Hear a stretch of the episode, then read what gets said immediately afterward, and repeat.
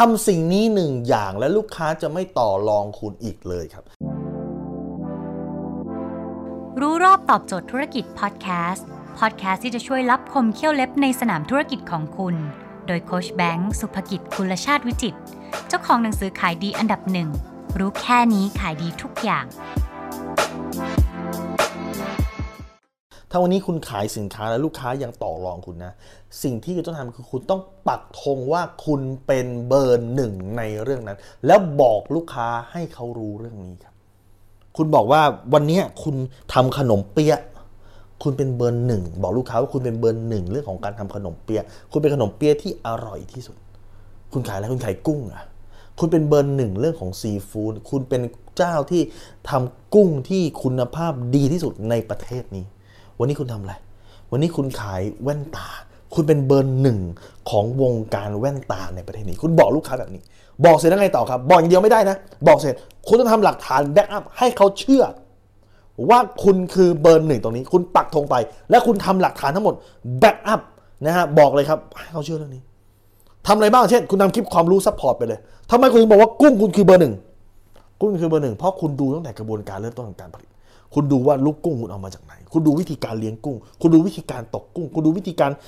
วิธีการคัดแยกกุ้งคุณเป็นเอ็กซ์เพรสคุณเป็นผู้เชี่ยวชาญรู้ว่ากุ้งแบบนี้กุ้งป่วยกุ้งแบบนี้กุ้งไม่ป่วยกุ้งแบบนี้ดีกุ้งแบบนี้กุ้งแบบนี้ไม่ดีคุณเป็นเอ็กซ์เพรสเรื่องของการทำขนมเปี๊ยะตั้งแต่กระบวนการการหาไส้กระบวนการการปั้น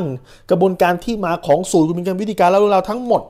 คือคุณปักตรงนั้นไปพอคุณปักปุ๊บสิ่งที่คุณจะได้ลำดับแรกเลยคืออะไรฮะคือใจคุณมาก่อนแล้วใจคุณจะไม่หงอคนส่วนใหญ่พอไปต่อรองลูกค้าคือใจคุณหงอใจคุณแพ้เขาอ๋อก็จะ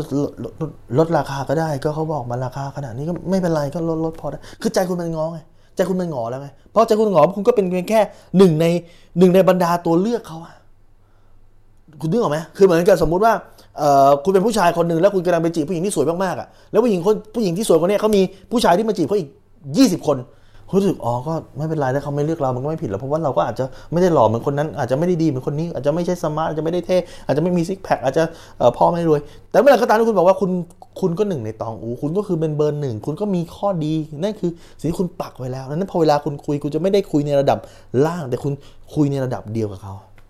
จะทำแบบนี้อย่างเดียวไม่ได้คุณก็ต้องมีหลักฐานทั้งหมดซัพพอร์ตเพื่อจะบอกว่าคุณเป็นแบบนั้นดังนั้นการที่ลูกค้าต่อรองนั่นแปลว่าแบรนด์ของคุณต่ำกว่าเขาครับ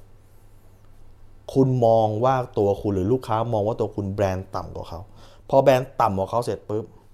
สิ่งที่เขาจะทำคือเขาจะต่อรองแล้วก็จะกดคุณกดคุณกดคุณเคยเห็นไหมหลายคนนะขายสินค้า บี ทู บี ขายให้กับโรงงานทุกปีโรงงานที่เป็นลูกค้าเนี่ยจะส่งโนติสมาว่าปีนี้ช่วยลดราคาอีก สิบเปอร์เซ็นต์ ได้ไหมปีหน้าส่งมาอีกช่วยราคา สิบเปอร์เซ็นต์ สิบเปอร์เซ็นต์ สิบเปอร์เซ็นต์ ไปเรื่อยต้นทุนสินค้าเพิ่มมากขึ้นแต่เขาจะขอให้เราลดลงลดลงลดลงแล้วก็พร้อมมาคำขู่ต่างๆถ้าไม่ลดก็คงต้องไปซื้อเจ้าอื่นแล้วนะนู่นนี่นั่นขอความร่วมมือต่างเพื่อให้ลดราคาเพราะอะไรเพราะเขารู้คุณไม่มีค่าเขารู้ว่าคุณไม่มีแบรนด์เขารู้ว่าคุณไม่มีทางเลือกเขารู้ว่าคุณคุณต้องงอเขาอย่างเดียวแต่เมื่อไรก็ตามคุณปักหมุดเข้าไปคุณคือเบอร์หนึ่งและคุณมุ่งกับการสร้างแบรนด์เพื่อซัพพอร์ตคำว่าเบอร์หนึ่งตรงนี้ได้ขายอะไรลูกค้าก็ไม่ต่อครับถ้าคุณสนใจสาระความรู้แบบนี้คุณสามารถติดตามได้ที่เพจรู้รอบตอบโจทย์ธุรกิจทุกวันเวลา เจ็ดโมงครึ่งจะมีคลิปความรู้แบบนี้ฮะส่งตรงถึงคุณทุกวันถ้าคุณไม่อยากพลาดติดตามที่เดอะไซน์แบงค์สุภกิจได้เลยครับทุกครั้งที่มีคลิปใหม่เราจะส่งคลิปตรงไปที่มือถือคุณโดยทันทีครับ